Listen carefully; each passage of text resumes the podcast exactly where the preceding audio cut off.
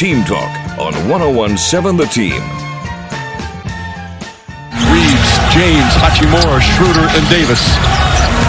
Jokic kind of daring him to shoot. James gets behind the arc, sets, fires, and hits big three-pointer for LeBron James. That cuts it to seven. Jokic answers back with a three-pointer. Nikola Jokic, 14 fourth quarter points. Good afternoon. It's Team Talk. I'm Joe O'Neill. That is Sam Hauser. We are here till 6:30. Why is that? Because we go to uh, actually, yeah, we're here till 6:30. Why is that? Because then we go to the crypto.com arena in LA as the Nuggets look to put the finishing touches on a Western Conference final sweep against the Lakers. I'm Joe O'Neill. That is Sam Hauser. You played a highlight that kind of typified uh, the the the the situation there in that series. I mean, uh, you know, if if things don't get interesting till the road team wins, well, I'll tell you what. Or yeah, you got it. Yeah, well, yeah. Denver goes into L.A. and wins Game Three, and when Jokic when Jokic is Yeah. knocking down threes, that uh, that that puts the fear of the universe in you. Right. A- actually, that game, that series just got a lot more uninteresting to me uh, in this case because right now, you know, Denver uh, is getting ready to to close out the Lakers. The Lakers are favored by three and a half in this game that tips off at six thirty tonight. Again, we'll have it for you. Um, talk to me about what happened in Game Three because Game One and Two played out to the to the final margin of what the experts they had the Nuggets favored by six in game one. They won by six. They had the Nuggets favored by five in game two. They won by five. Lakers were uh, favored, I think, by five or six points. You were in LA, right? Does that sound about right? And Yeah. the Nuggets end up winning the game, pulling away there at the end. So first two played out to form the third one not so much and it, it, now means the Lakers have their back against the wall and I'm wondering what kind of an effort you think we'll see out of the Lakers tonight. And that's what we're going to find out. That's going to be the story of this game because the Lakers. This, this has been a weird playoffs for the Lakers. It's been a weird season for the Lakers. They they found their way in the playoffs when when I wasn't giving them much of a chance. They win the first round series when I gave them no chance. Then they get past Golden State, and now they're here with Denver. And you remember, you know, Memphis is running its mouth in that first round series. Lakers almost get this little sympathetic figure kind of vibe about them. Then they're playing the defending champs. They're underdogs. They take that one. Game one comes around. Nuggets win in Denver. Game one's always the feel out game. If you're on the road, it's not the end of the world. But there was almost this this moral victory kind of vibe about the Lakers after game one. And game two. And game two, uh, and Okay, game two go a little bit more so in game one, but yeah, game two, you can't do moral victories in a best of seven series. Like, So why, why is go game the one a moral victory, losing by six, but game two would not have been a moral victory? Uh, Like the way I'm, I'm listening to you, I'm saying Laker fans were like, okay, you know, we lost by six, we lost by five up there, but now we got two more, you know, coming back to LA. We're going to make this the best two out of three.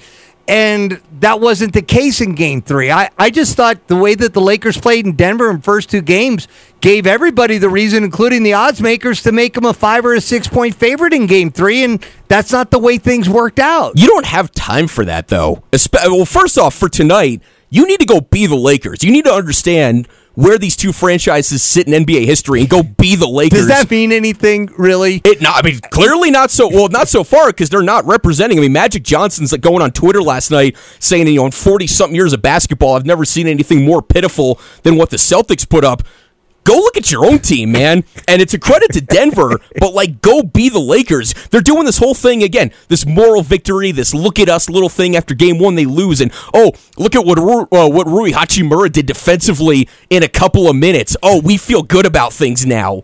What is that? I'm with you. I'm with you. So, despite that, even though like at different times throughout the postseason, I've said human nature uh, a lot of times kicks in, and right now, human nature for the Lakers, and it's not something that's um, premeditated. It's just that they're human beings. I mean, they they- they're now like one game away of hey, you know, going and enjoying the tens of millions of dollars most of them make every single year and being done with this, or winning this game tonight, faced with the fact that they've got to win like two of the next three games. They got to win. They would have to win three more games, two of which are going to have to be up in Denver.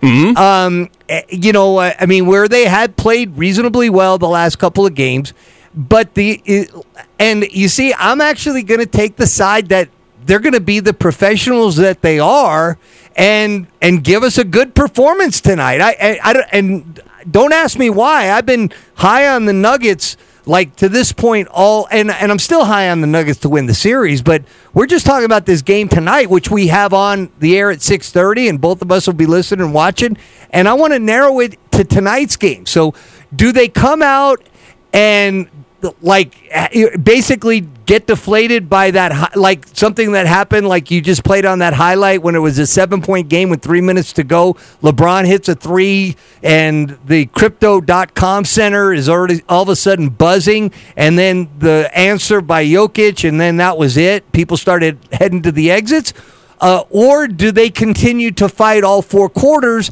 and win at least one of the first four games, two of which are at home? The guy that we're going to be looking at tonight is the one that we've been talking about on the show because of the local angle. Of course, talking about Darvin Ham. This is where we're going to find out. Oh, uh, it's not the be all end all, but this is where you learn at least about what a coach, what a young coach is learning along the way. Because if the Lakers do show up tonight, then you can bring a little bit of that back and say, okay, we got one, still need three more. We showed in Denver that we can play with this team. It's got to start tonight, though. It's got to start tonight, and so that so Darvin Ham is the guy that I'm looking at more more than anybody. But obviously, anytime you're talking about the Lakers, it's going to be LeBron. I would go the other way too.